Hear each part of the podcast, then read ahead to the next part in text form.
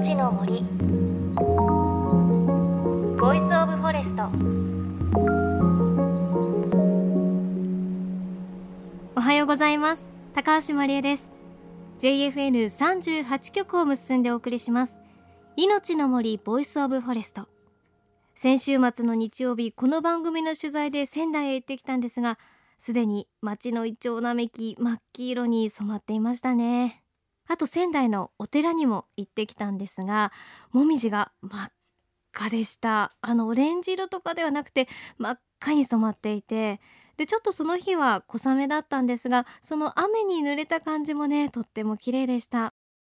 で東京でも今度の火曜日は鳥の市です。今年は二の鳥までということでその火曜日が二の鳥にあたります。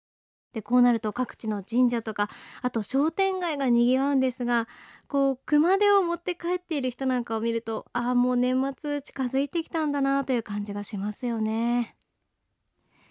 さてこの番組は東日本大震災で発生した震災瓦礫を生かして津波から命を守る防潮林を作ろうという取り組み森の頂上プロジェクトの活動を追いかけています。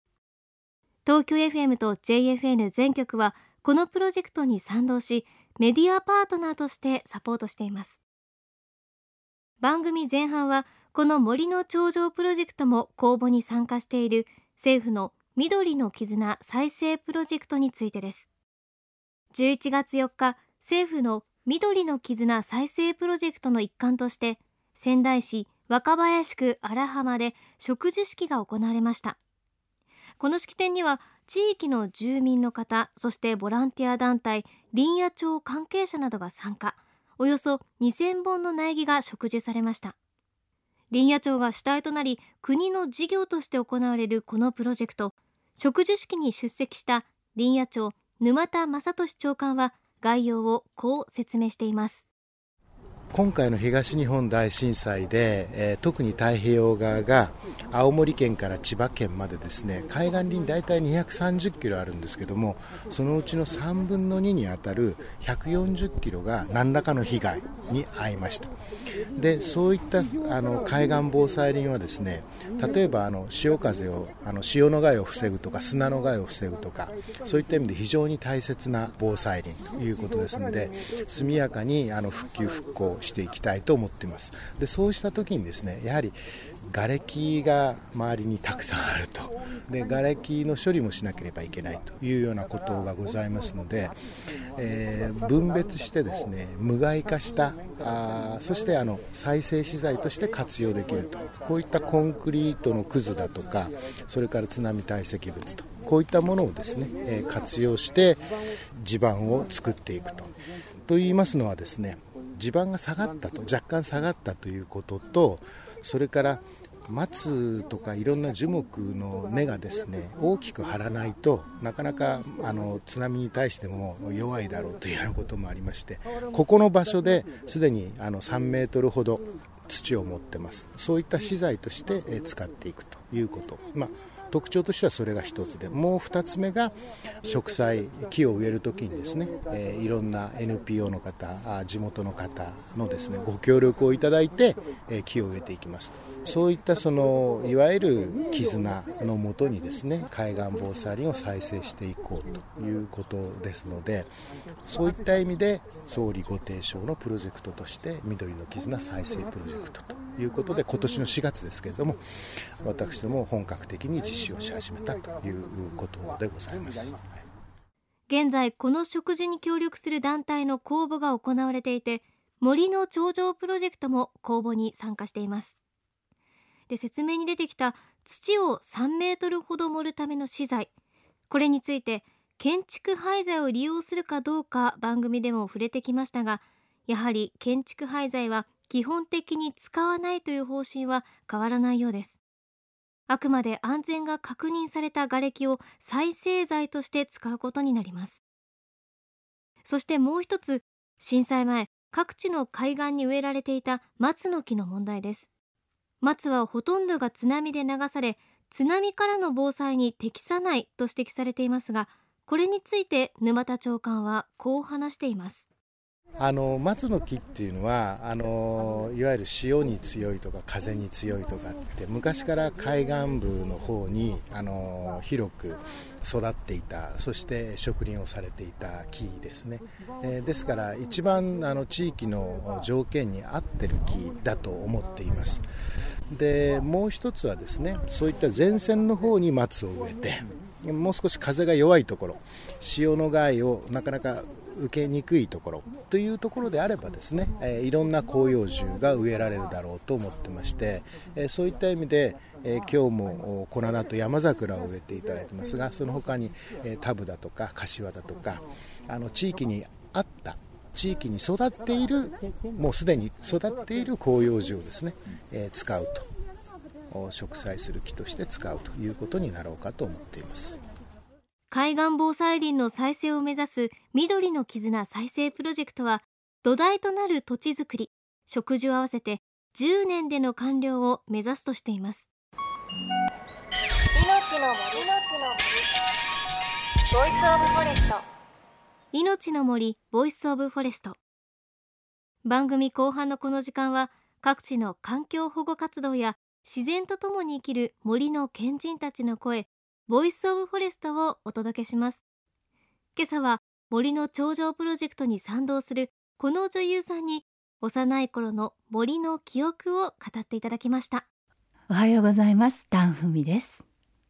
あの私はもう東京生まれの東京育ちなんですけれども、えー、実は東京も私が生まれた頃はもう郊外には森がいっぱいありまして私のうちは特に、えー、練馬区埼玉県に近いところで東京で一番木が多い区と言われていたんです。今はどうだかわからないんですけれどもあの屋敷森という農家の方が大きなお家にいっぱい木を植えてその中に家を建てるっていうように木に守られた家に住んでいたのでそういうお家がたくさんあったので学校に行くにもちょっと寄り道すれば森の中を通って学校に行けるような道もありましたし今でも近くにあの公園大きな公園がございましてそこにはやはり昔の面影木がいっぱいあるところがあってそれが私の小さい時からずっと変わらない木があるというのがあこの木この木って言って木に抱きついてハグしてくるんですよね。桜なんですけど山桜あとシイの木昔シイの木が近くにあってそこにシイの実がいっぱい落ちていてそれを拾って行って食べた記憶なんかもあります。だけどそういう木もどんどん切られちゃって家がいっぱい建て込んできてあ街の中に木がなくなっていったなっていう寂しい感じがしますね。木陰で犬とあのかくれんぼして遊べるような木がたくさんありましたから。ダンさん屋敷森とおっしゃっていましたね。この屋敷森は家の北側西側に作られる森のことで暴風や防火の役割を果たすということなんです。また落ち葉や下草はそのまま薪となって燃料や堆肥に利用されるものです。さあそんなダンフミさんから森の頂上プロジェクトへのメッセージです。あの私はあのドイツとかイギリスとかフランスなんかに行って思うんですけども木を1本切るとどこかに4本木を植えなくちゃいけない3本か4本植えなくちゃいけないという法律があるらしいんですよ。とつまり切れば切るほど木が増えていく感情になるんですっていう話を聞いた時なんて素晴らしい法律だろうと思ったことがあるんですよね。でそれからドイツに行った時に木でいっぱいの公園があってちょっと小高い丘になっている公園があったのであいい公園があるねなんて話をしていたらそのドイツ人がこれは第二次世界大戦の時に出た瓦礫を埋めてそこを小高い丘にしてそこに土を持ってそこに木を植えたんだって。その記憶なんだでもその記憶を醜い記憶ではなくてそのそこに瓦礫があるという反省はあるけれどもそこに木を植えて人々を癒してるんだっていうことを聞いたことがあったのであの細川さんのお話を伺った時にあああのドイツの公園あのちょっと小高い丘の公園みたいなことをなさるのかなと思って。でそのドイツはもうそういう何て言うのかなしっかりした木がいっぱい生えてるんですよ。もうやっぱ戦後、えー、70年近くなってくるとね。だから木は育つのに時間がかかるから早くゆっくりっていうんですかね。早くゆっくりやりましょうと思いますね。で私日本人ってね縄文時代は森の民だったって思うから日本人は昔みんなどんぐり拾いしてたんだから女の人は特にその森を愛する森を見て幸せになる遺伝子っていうのが絶対どこかにあると思うんですよ。だから人の見るところ人が触れられる場所に森がたくさんあるっていうのは本当に大事なことだなって思います。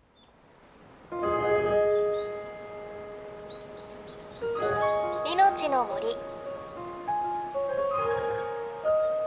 Voice of Forest いのちの森 Voice of Forestあのダンフミさん日本人は縄文時代森の民だった。昔はみんなどんぐり拾いをしていたということをおっしゃっていましたが私も先日仙台でどんぐり拾いをしたんですけれど小学生の時ぶりぐらいに土をこう触ってどんぐりを探したんですけれどこれはなんとかのどんぐりだねとかこれは C の木だねとか言いながら拾うのはすごく楽しかったですね。で森の町長プロジェクトの細川理事長も一緒にどんぐりを拾っていてこう子どもたちとニコニコを拾っている様子がすごく印象的でした。その模様は来週しっかりとお届けします。では番組に寄せられたメッセージご紹介しましょう。茨城県のよしさんからいただきました。私の職場は小さな工場で木材を扱っています。工場の裏には小さな森があり息抜きに散歩をすることがあります。この時期落ち葉も増え足元でサクサクと音がして気持ちがいいです。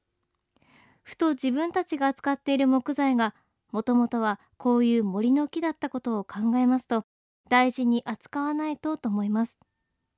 食べ物と一緒で私たちは自然からちょっとずついろんなものを借りて生きているわけで恩返しをしないとなと思っています。できることからやりたいですねといただきました。確かにねこの時期落ち葉のところを踏むとサクサク音がしてね気持ちがいいんですよねちょっとふかふかして。自分たちの身近にある小さな森だったり、うん、木っていうのは本当に大事にしていかないとなということを思いますね。